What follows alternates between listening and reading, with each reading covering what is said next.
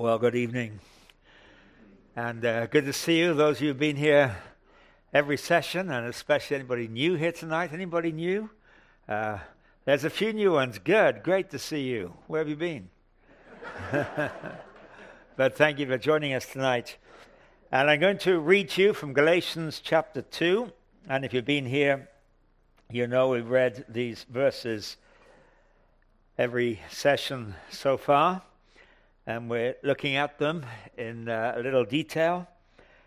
To understand the gospel, both for the benefit of those of us who may not have entered into the fullness and freedom of the gospel, and for those of us who maybe have been, we've entered into the gospel, we know Christ our Savior, but we may be stagnated a bit, dried up a little bit, and I trust that these meetings might help to bring renewal, refreshment, and freshness and enable us to go on living in dependence upon the Lord Jesus Christ, who gave himself for us in order to give himself to us and now lives within us.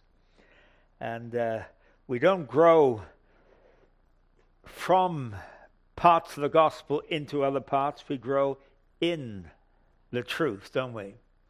And grow more deeply into it. Let me read you then. I'm going to read just two verses tonight. I've been reading five every session so far. I'll read the first two Galatians 2 and verse 20. I have been crucified with Christ. And I no longer live, but Christ lives in me. The life I live in the body, I live by faith in the Son of God who loved me and gave himself for me. I do not set aside the grace of God for if righteousness could be gained through the law, Christ died for nothing. And then the next three verses I've read each time so far, and we referred to them last night, and we'll go back into them tomorrow night. But uh, this evening I want to look at verse 21 in particular. On Sunday morning, we talked about the first phase, phrase, shall I say, of verse 20 I have been crucified with Christ. What does that mean? And we talked about what it means to be justified, which is far more than being forgiven. It's that the case against us has been closed. It's a legal term, it's over. And we stand before God on the basis of the justice of God, not just as mercy. His mercy lies behind uh, the cross. But if we confess our sins, He is faithful and just and cleanses us from all unrighteousness. And then we talked on Sunday night about the second phrase that I no longer live, but Christ lives in me. It's the Spirit of Jesus Christ living in me that makes me a Christian. And we live in the power of that indwelling life. And how do we do that? Third phrase says, The life I now live in the body, I live by faith in the Son of God who loved me and gave himself for me. And we talked about what it means to live by faith last night. That faith is a disposition of trust in an object for the purpose of allowing that object to work on my behalf. You put faith in a chair, the chair holds you in position. You're not doing something for the chair, the chair's doing something for you. You put faith in an airplane, it'll fly through the air. You don't do something for the airplane, it does something for you. You put faith in God, you don't do things for God, He does things for you and for me. And the life I now live, I live by faith. Whatever's not of faith is sin. What is not derived from dependence on God derives from independence of God, which is itself the nature of sin. Now, let's just remind you, in case you've forgotten, and also to set the scene for tonight. In verse 21, he says, I do not set aside the grace of God, for if righteousness could be gained through the law, Christ died for nothing.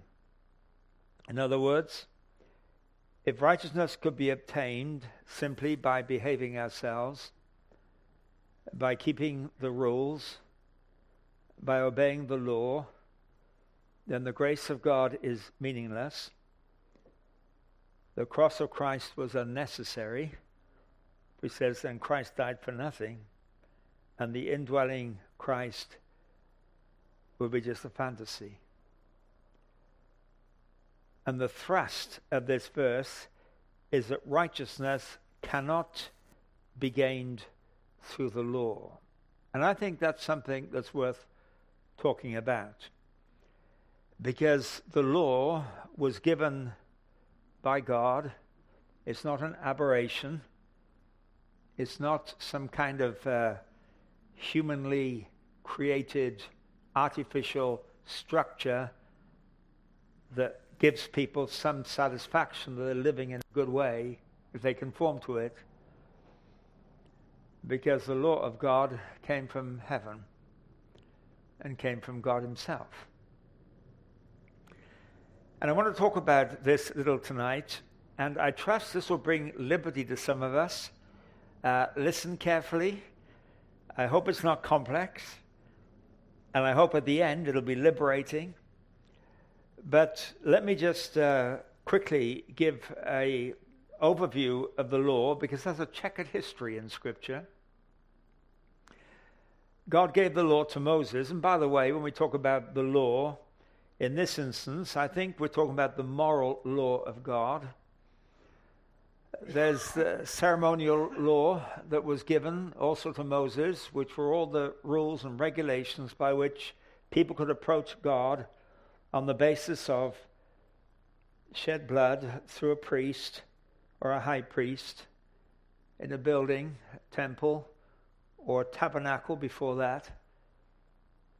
All kinds of rituals were enacted that took through to the Holy of Holies once a year, where blood was poured on the Ark of the Covenant.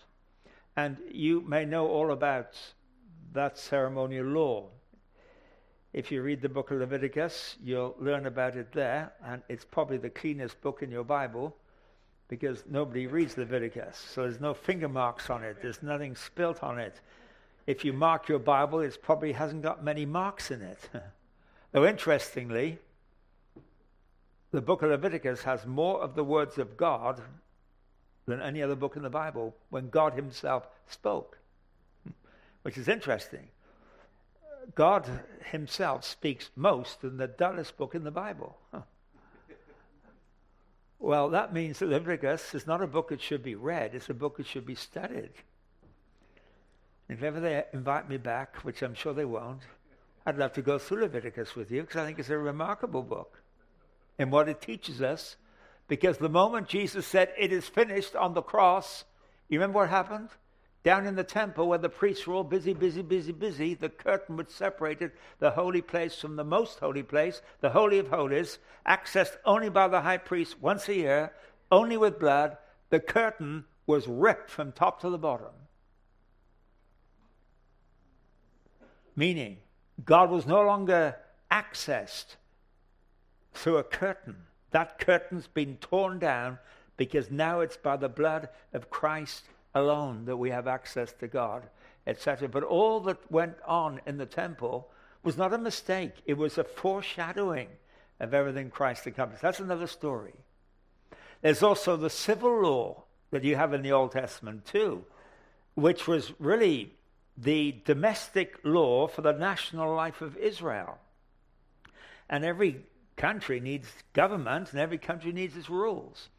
So there are all kinds of things that aren't really relevant to us. For instance, if you have a, a bull, a wild bull that breaks through your neighbor's fence and attacks his bull and kills it, who's responsible? You for having a wild bull or your neighbor having a weak fence? There's actually a rule about that in Deuteronomy. Uh, now, we're not particularly concerned about that because most of us don't have bulls anyway. Uh, one or two of you might, because one or two of you are farming, I'm sure. But there's this kind of civil law that was the domestic life of the nation. But the overriding issue that is spoken of when it speaks in general terms of the law of God is the moral law of God, which is the Ten Commandments, fleshed out in all kinds of detail as well in later parts.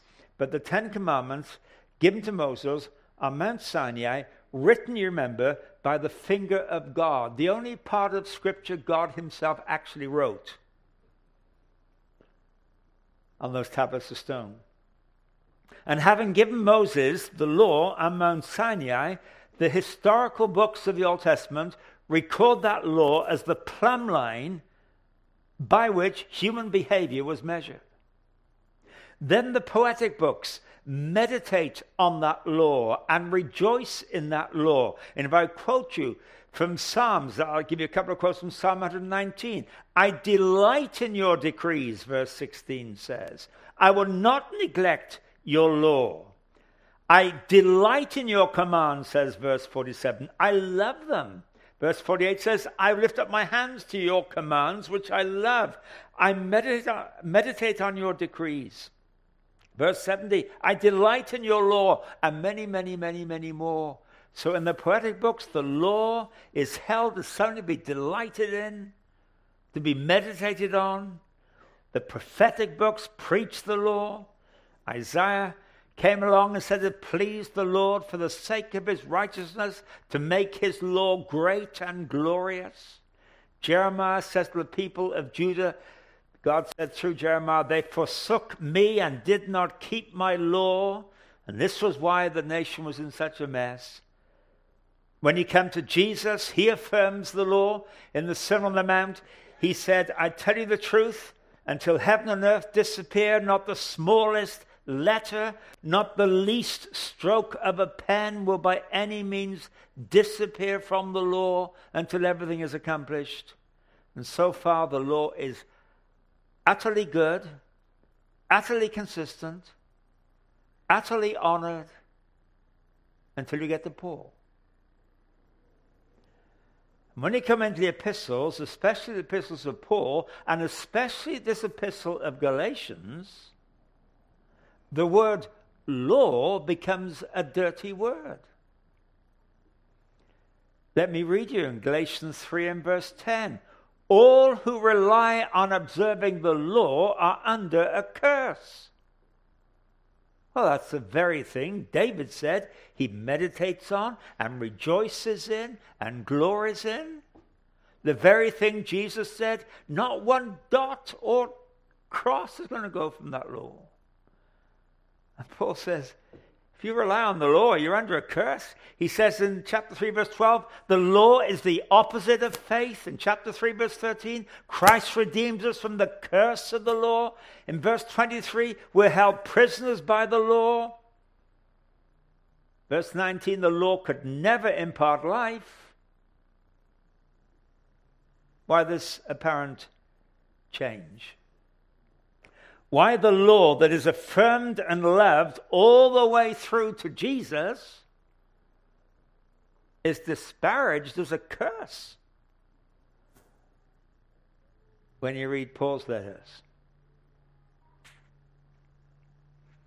Well, let me talk about the purpose of the law, first of all, and we'll come back to this and we'll see why Paul speaks in this way and uses these words.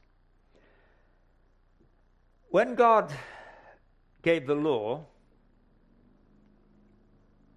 what was the criteria by which he determined what the law should be? Have you ever thought about that?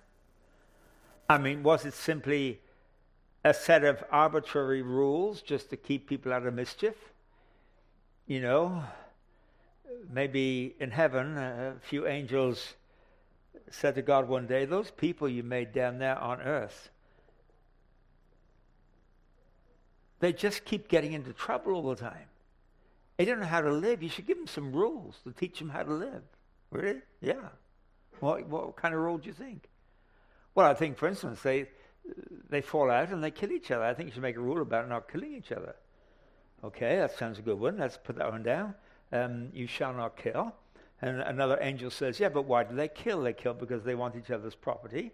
I think you should make a rule about stealing because that'll be the cause of most killing. Oh, that's a good one. Let's put that one down. You shall not steal. Some just say, Yeah, but why do they steal? They steal because they're greedy. Make a law about not being greedy. Well, how do you think we should word that? Uh, you shall not covet. That's uh, good. That's a good one. Let's put that down. You shall not covet. And somebody else says, Yeah, but. Uh, you know, it's not that so much, it's the family life that's the problem then. There, some of these men are running off with other people, other wives, and okay, let's make a rule about that. You shall not commit adultery. And somebody else, uh, somebody else says, yeah, I agree, it's the family, it's the problem. It's not the parents, it's the kids. The kids are wild. Let's make a rule about them behaving themselves. Okay, children, honor your parents etc.. And somebody else says, no, I think the problem is that they're exhausted. They work so hard. They're, they're, they're, just tired on each other's nerves all the time. I should, you should make a rule about having a day off. Oh, right, okay. How often? Well, let's say once every week, all right? Six days share labor, seven day have no, uh, do not work, etc. I mean, is that where the law came from? Just to kind of help people to organize themselves? Is it kind of, this is for your good? No. That isn't where the law came from. The law is much more profound than that. And to understand what the law is, we need to understand what sin is. Let me explain this. The word sin, as you probably know, means to miss the mark.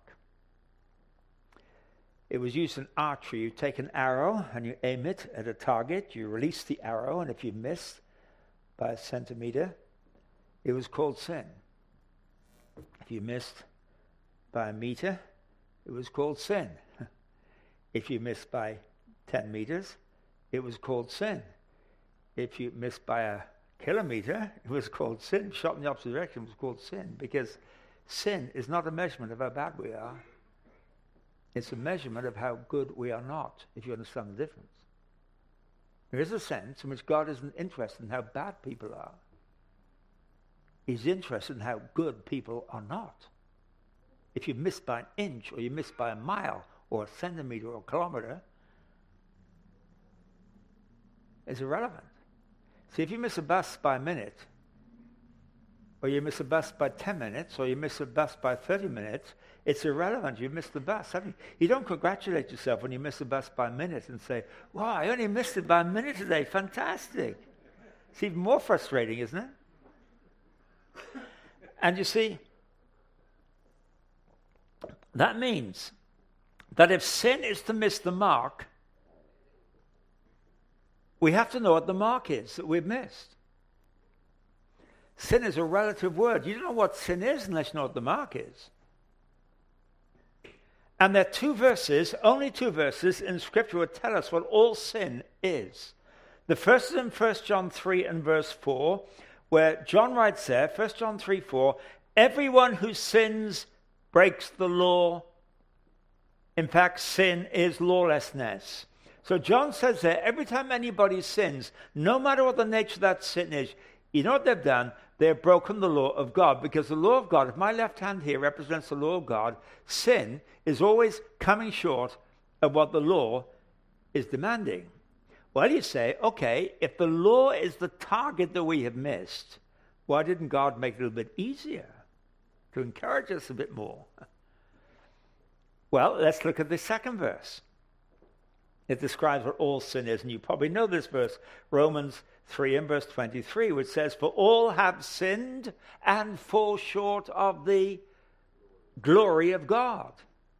So there, Paul says, every time anybody sins, whatever the nature of their sin is, what they've done, they have come short of the glory of God. My right hand represents the glory of God, whatever that is.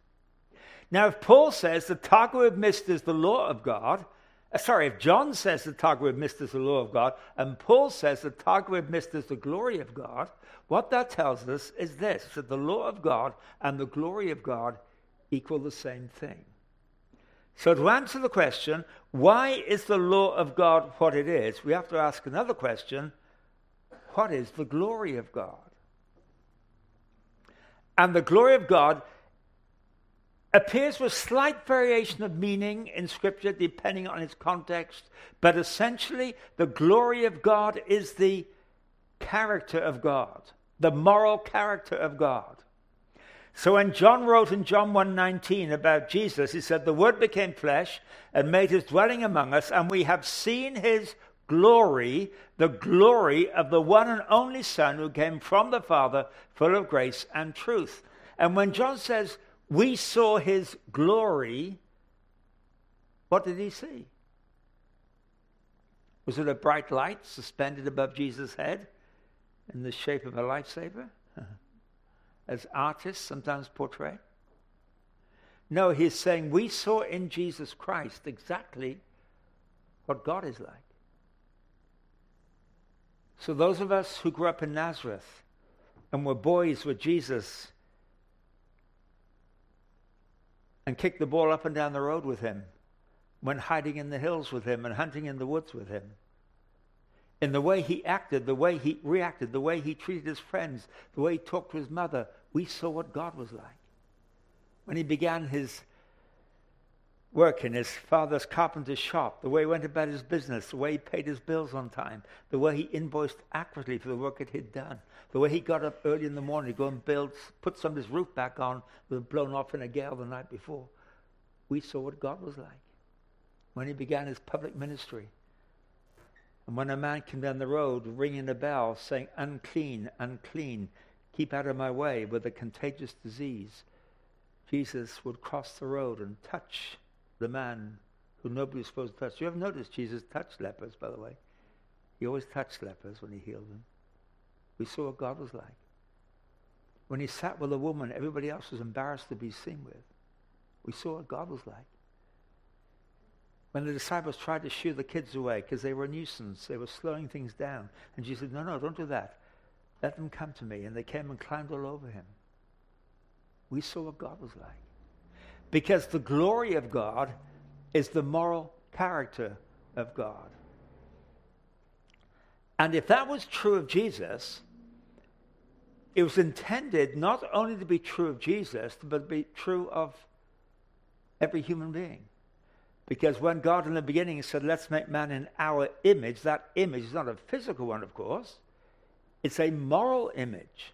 If we were to observe Adam and Eve in the Garden of Eden, we would have seen in the way they acted and reacted, the way they talked and treated each other, we would have seen what God was like. But then they disobeyed, fell into sin, and came short of the glory of God and no longer showed what God was like.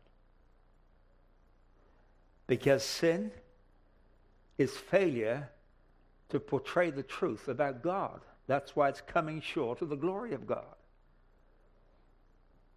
Now, if the law of God and the glory of God equal the same thing, then the Ten Commandments were given to reveal what God is like in his moral character so we might understand what we are supposed to be like having been made in his image.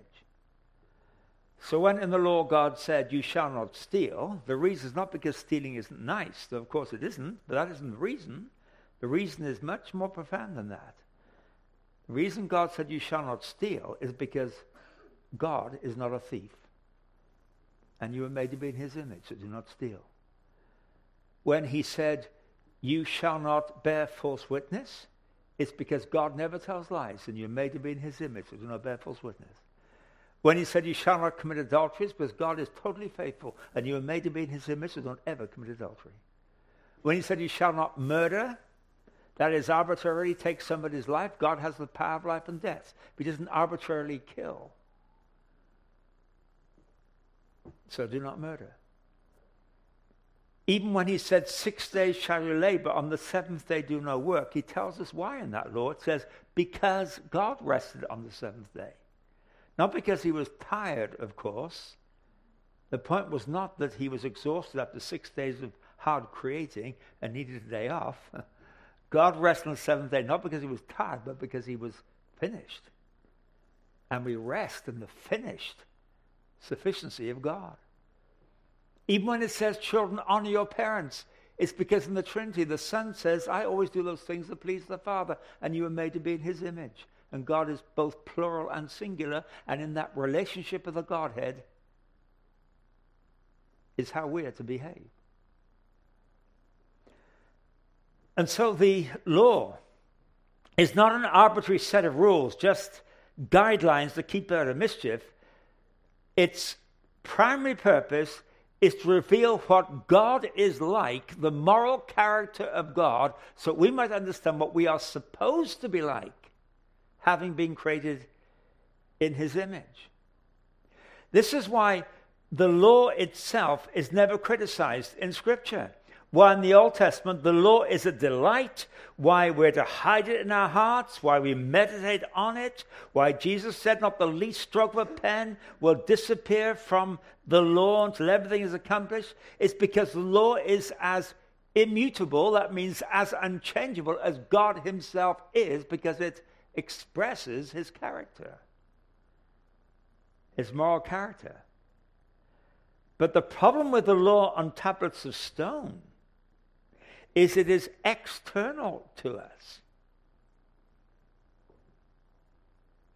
And the need of the human heart is not have some external guideline to live by. It is having that same life and character of God internally Im- implanted within us, as we're going to see in just a moment. And so the law, though it is true, it can accurately demand righteousness, but it can never produce righteousness. And imposed from the outside, all it can do is what I am going to explain and describe as is house train us. you know, we, we house train pets, don't we? Uh, we had a couple of kittens when our kids were smaller. They've thankfully gone to wherever cats go to, purgatory or something like that. I'm not sure where they go. what? Purgatory. That's a good one. Hey, yeah. wherever they go. Uh, anyway, they've gone. But when they came to us, uh, I, I, my one of my daughters came home one day and said, A friend of mine has a cat, and the cat has got four kittens, and two kittens have got a home, and two of them haven't. Can we have them? So we, in a moment of weakness, said, Sure. So they came to live with us. They had no clue how to behave. They did things on the carpet that we never do on the carpet.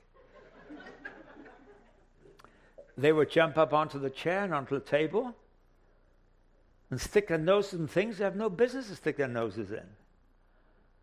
And we have to teach them. We don't behave like that in our house. So when they did a mess on the carpet, we kind of stuck a nose in it, mm, get a good sniff of this, and then poof, put them out to the door. And they got the message I'm not supposed to do that on the carpet. I'm to go out. We put a cat flap in. We invest in the cat flap. You know, they go boop and go out and back in again.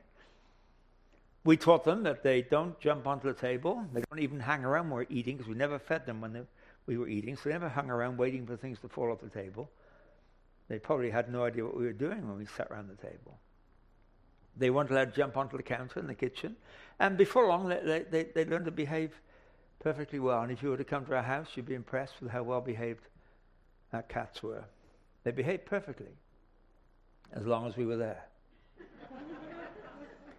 But if we left in the morning and Hillary too left, and we left maybe a piece of meat thawing on the counter, or left the butter out, you come back at night and there's tongue prints in the butter, and there's all this trying to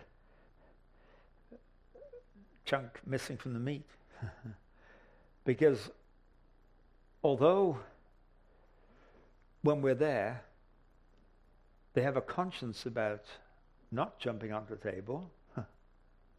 it's not a moral conscience, conscience.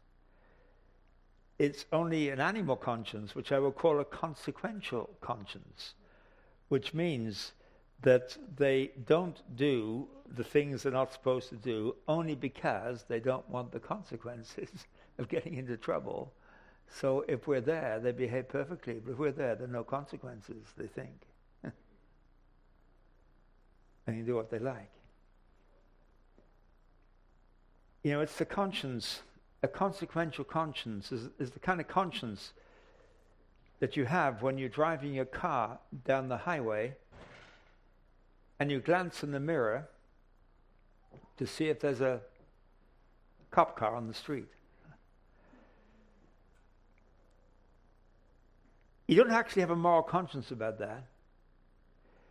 You would drive at 150 kilometers an hour if nobody was looking. You just have a consequential conscience. I can't afford to get another fine. and you know, it's the easiest thing in the world to become a house trained Christian. When we try to live according to the law, according to rules that are only externally applied, and there are many young people, and I've met and talked with and seen the tears of a number of young Christian people whose conduct, conduct conforms to the prescribed patterns they've been taught that makes them acceptable to the church to which they adhere. And they conform not because of any deep spiritual conviction about these things, but they have been religiously house trained or evangelically house trained. And they seem to do okay until you send them off to a secular university.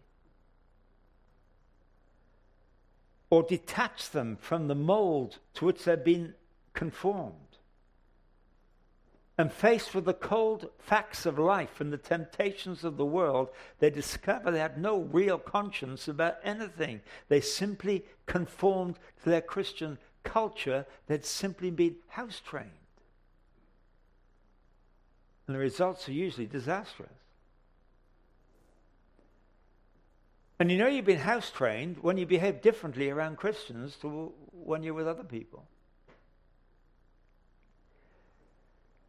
And that's all the law can do.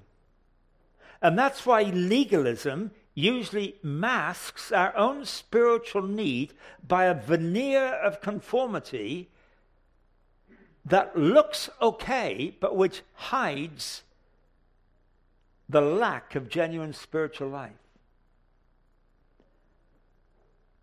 And it puts us in a legal straitjacket that is almost unbearable to live with. So when nobody's looking, whew, you can relax. I've met and sat and talked and wept with Christians who will drive away from home to behave in a way they would never behave at home. And I could tell you some horrendous stories about that. Because legalism, you see, and the law imposes only a substitute for genuine spiritual life. Because true spiritual life derives from the life of Jesus Christ, implanted in us by the Holy Spirit, and works his way out in his fruit, which is love, joy, peace, other ways of expressing the same thing. But it works from the outside, from the inside out, not from the outside in. That's why Paul says in his message here is that a life lived under the law, which addresses only the externals of our behavior, can never save us because the law was designed to be what he calls, and I like the King James Version word of this, what he calls a schoolmaster to bring us to Christ. How is the law a schoolmaster that brings us to Christ? By exposing to us what it demands we cannot produce. We can't do it. And in good conscience, the only place we can go is in desperation to Christ, who becomes the source of our righteousness and our behavior. That's why righteousness, he says, it cannot be gained under the law. Unrighteousness can be learned from the law, it exposes our sin. But although unrighteousness can be learned from the law, righteousness can never be gained by the law. And so, if the purpose of the law is to reveal the character of God, the effect of the law is to reveal the failure of humanity. And that is vital for us to understand. So when Moses came down the mountain with the tablets of stone in his hand, you remember the first command said, You'll have no other gods before me, for the simple reason there is no other God. Second command, you not make any graven image and bow down before it. And while Moses had been up Mount Sinai for six weeks, the Israelites in the valley had got a bit frustrated and bored, and they pulled their gold, melted it down under Aaron's leadership, built a golden calf, and when Moses came down the mountain with tablets of stone in his hand, the first command saying, No other gods, no graven image, they're having some kind of spiritual orgy around this golden calf. And Moses was shocked, you remember? So shocked, he took the tablets of stone and he smashed them on the ground, remember? Had to go back to the mountain and get some more. Moses was shocked, but God wasn't. Because God did not learn something new about human beings. Human beings learn something new about themselves. That I cannot be what the Lord tells me I should be. That's why Romans 7, verse 7 says, I would not have known what sin was except through the law. In other words, I could up my neck in sin with a clear conscience. And then the law came. And the reason why people live lives that are in complete violation of the law of God, and they do so with a clear conscience, don't tell yourself the people who are living in certain ways are deliberately being breaking the law of God. They don't know what the law of God is. They're living as best they know how, according to values. That's the big, in postmodernism, rules are no longer the criteria, values are the criteria, which is why you hear everybody talking about them all the time. But when the law came, it exposes, as, as Romans 7, verse 7 says, I don't know what sin was except the law. Got my neck in sin with a totally clear conscience. Then the law came, and uh oh, we became exposed. Romans 3.20 says, through the law, we become conscious of sin. And God has to teach us our failure. It's one of the most important things in entering into the fullness of the Christian life. Sometimes we know it before we become Christian. Sometimes we just know the symptoms. We know I am a sinner and we confess it. But then we realize there's something deeper than that. It's my own intrinsic inability to be what I'm supposed to be. And Jesus rubbed that in in the Sermon on the Mount, you remember, when he said, uh, he said, Have you heard it said you must not kill? And I imagine the people listening to him said, Yes, we've heard that one. That's a good rule. That's a good law. I sent you, said Jesus, if you are angry with your brother, even though you'd never dare put a knife into his back or put a bullet between his eyes, you are already guilty of murder. And they probably said, What? Have you heard it said you must not commit adultery? Yeah, we know that law. That's a good one. I sent you, said Jesus, if you look at a woman and you lust after her, even though you do not know her address, even though you don't know her name, you'd never dare go knock on her door anyway, you're already guilty of adultery.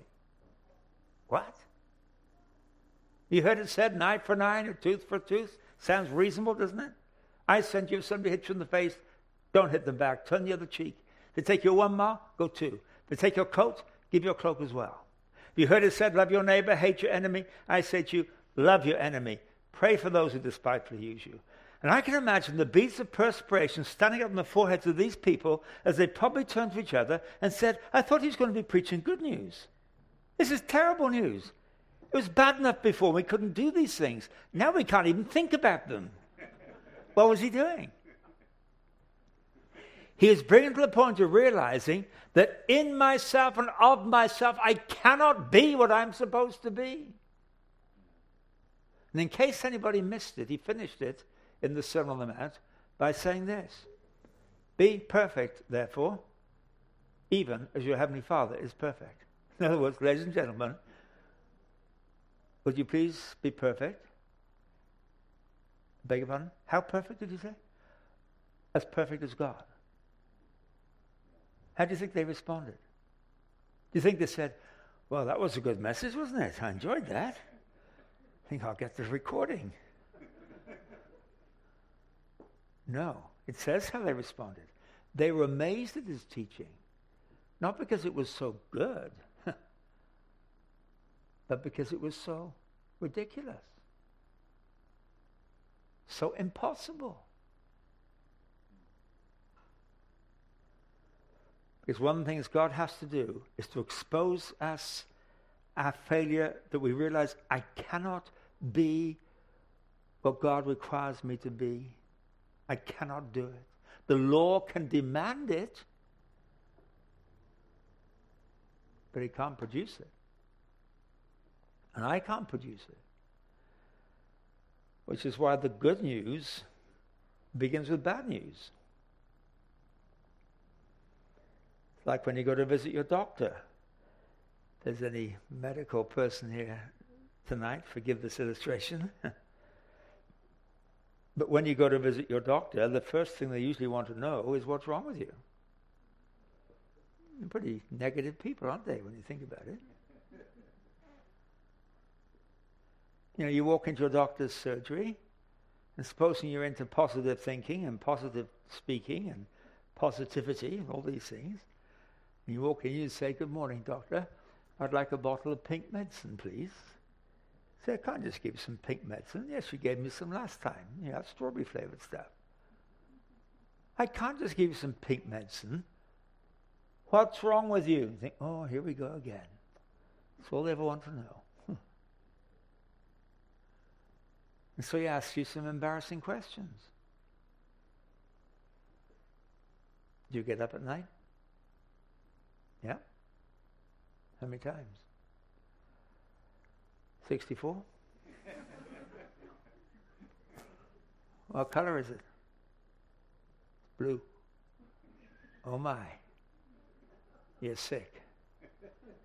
Come here. Does this hurt? Ah, yes, it hurts. Good. What about here? Ah, yeah, that hurts too. Good. What do you mean good? Now I know what's wrong with you. You got myxomatosis. That's a disease that rabbits get, actually. But I've got a solution. It's a bottle of pink medicine. but you see, don't shortcut the necessary process of discovering your own inherent bankruptcy. Some of us discover it before you come to Christ. That's why we come to Christ. Some of us have seen the symptoms. I did it, and I did that, I did the other. And we come in confession, repentance. It's only later we realize there's something much deeper that's broken in me. And what is ultimately broken, as we saw the other night, is we've become separated from the life of God, in the language of Paul. But then when Jesus said this about in the Sermon on the Mount about not uh, not one dot, not one cross of the law will disappear, etc. He also said, Do not think I've come to abolish the law and the prophets. I have not come to abolish them, but to fulfill them. What does he mean? How is the law going to be fulfilled in our life? Or, change the language without changing the meaning, how is the glory of God going to be restored into our lives? Because sin is breaking the law. How's the law going to be fulfilled? And sin is coming short of the glory of God. How is the glory of God going to be restored into our lives? Let me read you three verses from three different parts of Scripture. First in Colossians chapter 1 and verse 25 to 27. Paul says there, I've become its servant, that's the servant of the church, by the commission God gave me to present you the Word of God in its fullness, the mystery that has been kept hidden for ages and generations, but is now disclosed to the saints. Let me pause there. He says, This is now the message, the Word of God in its fullness. There's nothing to add to this, and includes a mystery that's been hidden for ages and generations. In other words, when Moses down Mount Sinai with that law of God in his hand, he went back to his tent that night, sat down, scratched his head, and said, There's something missing. Something missing here. When a prophet preached, he'd go back home, sit down in his front room, scratch his head, and say, Something missing here. There's a mystery here. Now, at last, says Paul, that mystery has been made known. Verse 27 To them, God has chosen to make known the, among the Gentiles the glorious riches of this mystery, which is Christ in you, the hope of what? Glory. And that does not mean heaven. In evangelical slang, we say people die and go to glory, meaning heaven. That's not the way the New Testament uses that word. Heaven will be glorious, but glory is what we've come short of. All have sinned and come short of the glory of God. That's our problem.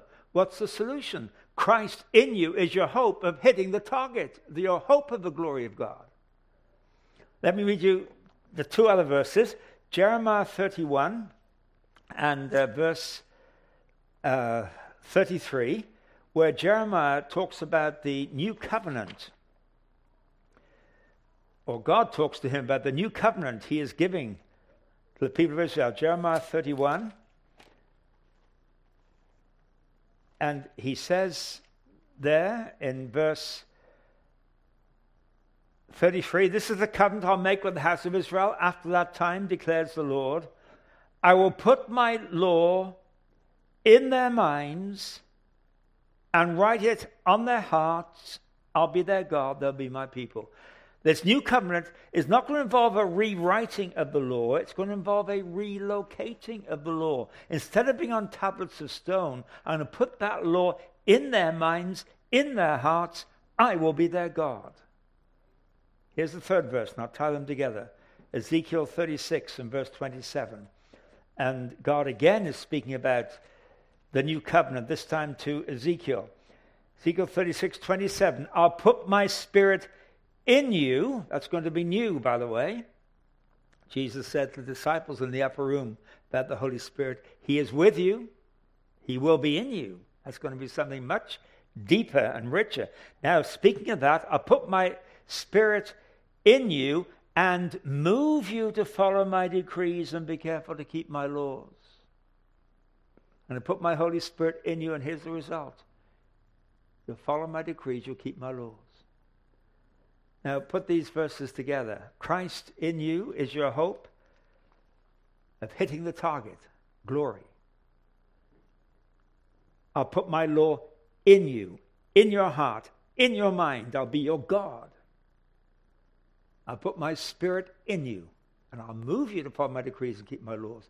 And what that means, I suggest you, is that what was a command under the old covenant is going to become a promise under the new covenant. Because under the old covenant, the law of God was external, imposed on us to teach us what God is like. Under the new covenant, the life of God is going to be internal, creating in us new desires, new resources to express his own character, what he is like. In other words, the ends are the same of the law of God and the indwelling life of God, but the means are totally different. And the commands externally applied under the Old Covenant are now going to be promises internally applied by the indwelling Spirit. Let me tell you a true story of a man who came to Christ in Britain, in a prison in the north of England. He was a thief, quite a sophisticated thief, and had been jailed. And while he was there, apparently somebody had come to the prison every Sunday afternoon had a Bible study for people who wanted to join, and this man joined and he became a Christian. When his sentence was over, he's released from prison. And one of the first things he wanted to do was to visit a church. He didn't know which church to go to, so he picked one at random, went in, sat down, looked up at the front, and there in the front of the church were the Ten Commandments, five down one side and five down the other. It was probably a Church of England, uh, Anglican church, because that's the kind of thing they do. Put those things up on the wall. And he thought to himself, that's the last thing I want to see. I know my history, my weakness, my failure. Last thing I want to do is sit here and read those laws that only condemn me. But as the service went on, he began to read them.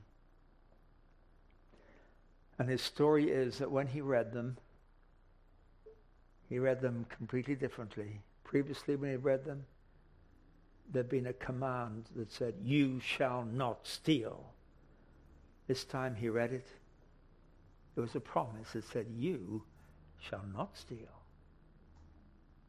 And if I can put words into his mouth, he didn't say this, but I can put words in his mouth, he could have said, Why? Because I put my spirit in you and I'll move you to follow my decrees and keep my laws.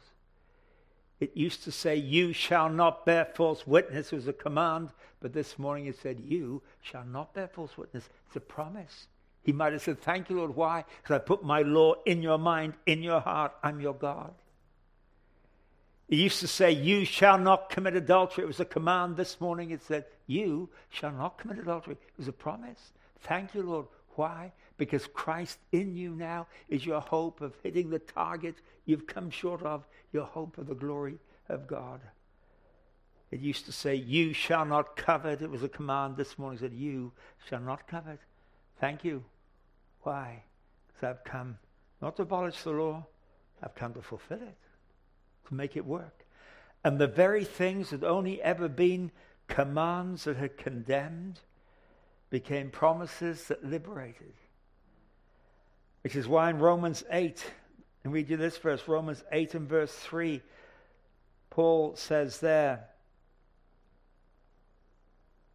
what the law was powerless to do, and it was weakened by the flesh. In other words, the human ability was not there to fulfill it. We couldn't conform to it. What the law was powerless to do, and it was weakened by the flesh, God did by sending his own son in the likeness of sinful man to be a sin offering, that is, to take the guilt of our sin. And so he condemned sin in sinful man in order that the righteous requirements of the law might be fully met in us who do not live according to the flesh, but according to the Spirit. What the law could not do, God did by giving Christ as our sacrifice, our substitute, in order then that the righteous requirements of the law might be fully met in us. When the law says, You shall not steal, you don't. Why? Because you're more disciplined? No, because the life of God is in you now. And He works in us to will and to act according to His good purpose. When the law said you shall not commit adultery, you don't anymore. Why not? Because the Spirit of God in you now gives new motivation, new power, new resources.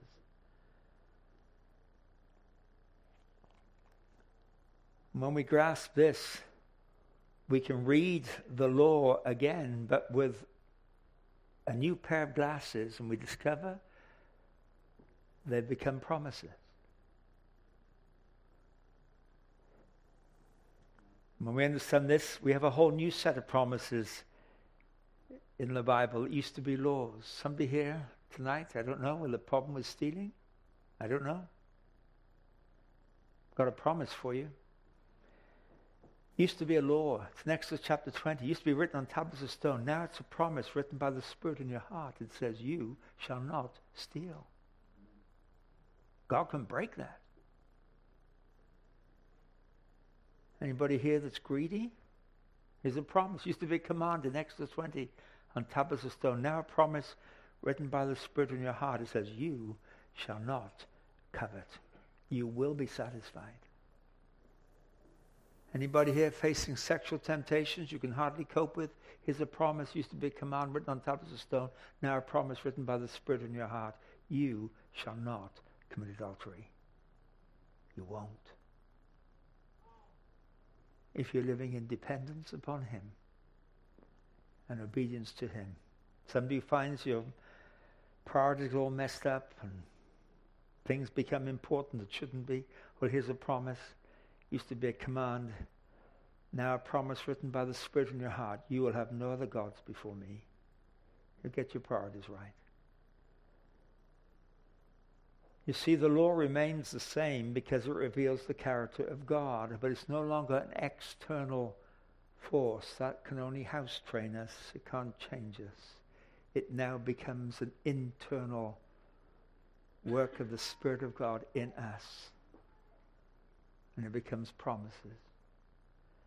That doesn't mean, of course, we don't need discipline. We do need discipline. And Scripture talks clearly about that. But that discipline is not to work godliness into our lives, it's to allow the life of the Spirit of God in us to express Himself through a body that obeys orders. So I'm intrigued by the fact that when Paul talks about the fact that uh, the Christian life is like a race, and some people get disqualified in the race because they don't live it, they don't run it properly. He talks about that as an analogy of his own life and ministry, and he gives his answer to it in 1 Corinthians 9:27. He says, "I beat my body and make it my slave, so after I preach to others, I myself will not be disqualified for the prize." I found that interesting. He doesn't say, you know, I want to make sure that I run the race and I keep to the track and that I come to the end and I win the prize. So I must pray more. He doesn't say that. I must read my Bible more. He doesn't say that. He says, no, I've got to knock my body into shape. Why? Because the Spirit of God in me needs to express Himself to a body that learns to obey and respond. That's why when Jesus and the Son of Man talked about He's come to fulfill the law, and then He said, Things like, I've quoted them already uh, don't commit adultery. But I say to you, if you look at a woman, lust after her, you've already committed adultery. And then he said this if your eye leads you into sin, gouge it out. Your hand leads you into sin, cut it off. Is he changing the subject? No, he's not changing the subject at all. Because the agents of sexual arousal are sight and touch. And talking about adultery, then lust, saying, if your eye leads you into sin, if your hand leads you into sin, elsewhere, if your foot leads you into sin, gouge out your eye, cut off your hand, cut off your foot. We know that's not literal. We don't mutilate our bodies. But he's saying if you've got a problem in this area, and the Spirit of God comes to live within you, you can learn very bad habits and develop very bad, even addictive behavior. So bring your eye under control. And especially in the day of pornography, there's so many who get hooked into this and what they see. And how you gouge out your eye in that sense and cut off your hand and cut off your foot. That's not a decision tonight that happens tomorrow. That's a process. But nevertheless, that's not to make you godly. That's to allow the God who is living in you by his Spirit to express himself through you. So there is discipline. But that discipline comes from the dependence God works in us to will, first, the motivation, the desire, our whole aspirations change, and to act according to His good pleasure.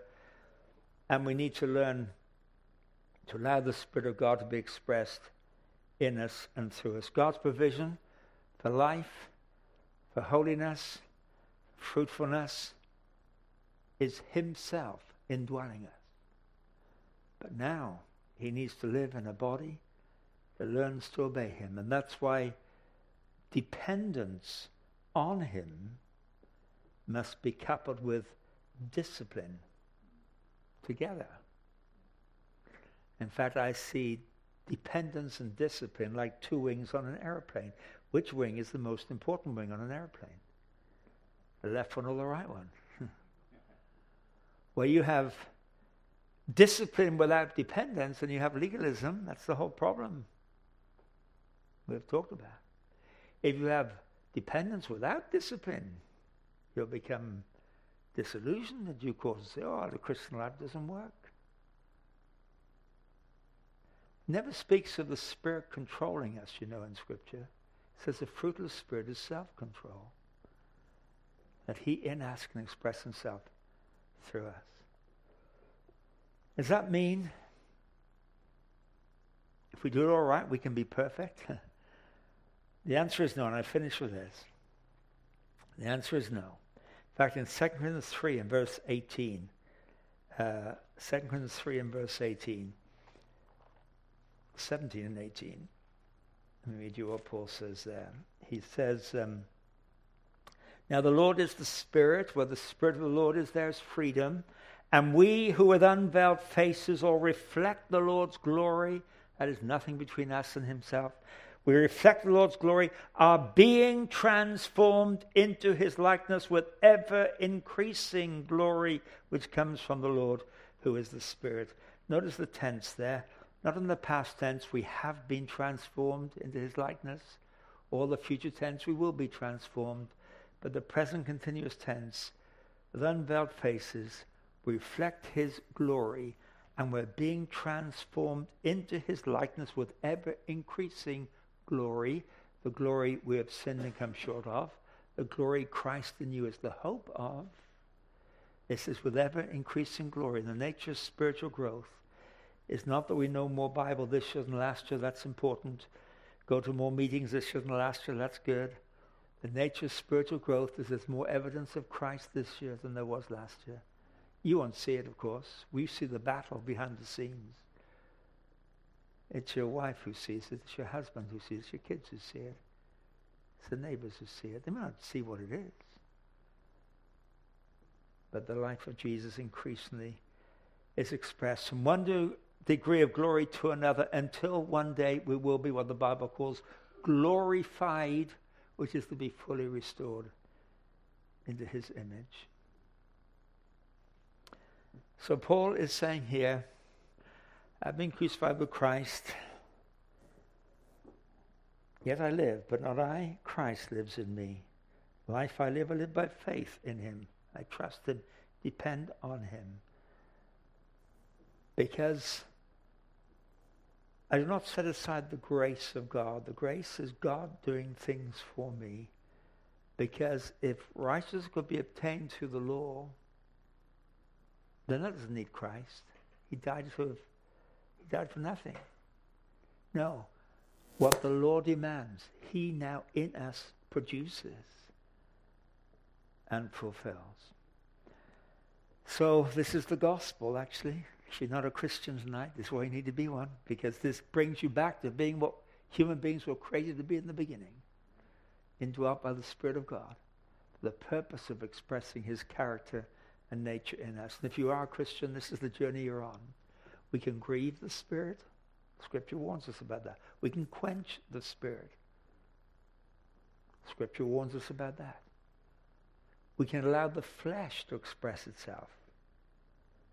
Or we grow increasingly in love for, dependence on, and obedience to the Lord Jesus Christ who lives in us by his Spirit and we will be increasingly conformed into his likeness and image. And if you don't know Christ, then uh, this is the place to give your life to him and invite him to give his life to you. It's a mutual exchange. I give my life to him, he gives his life to me. Comes to live within us. And you'll never be the same again. Let's pray together. Lord Jesus, we are so grateful. The gospel. Is not just dealing with symptoms, it's not just cleaning us up to make us respectable for heaven one day, but it is implanting in us the Spirit of God Himself, the Spirit of the Lord Jesus Christ, that in us and through us you might express yourself in a way which shows your presence in us that we might be conformed into your image. Give us a deeper appetite for this, a deeper confidence in your work in us. We want to be disciplined people whose lives express your presence in a way that brings blessing and enrichment to other people. We pray this in Jesus' name.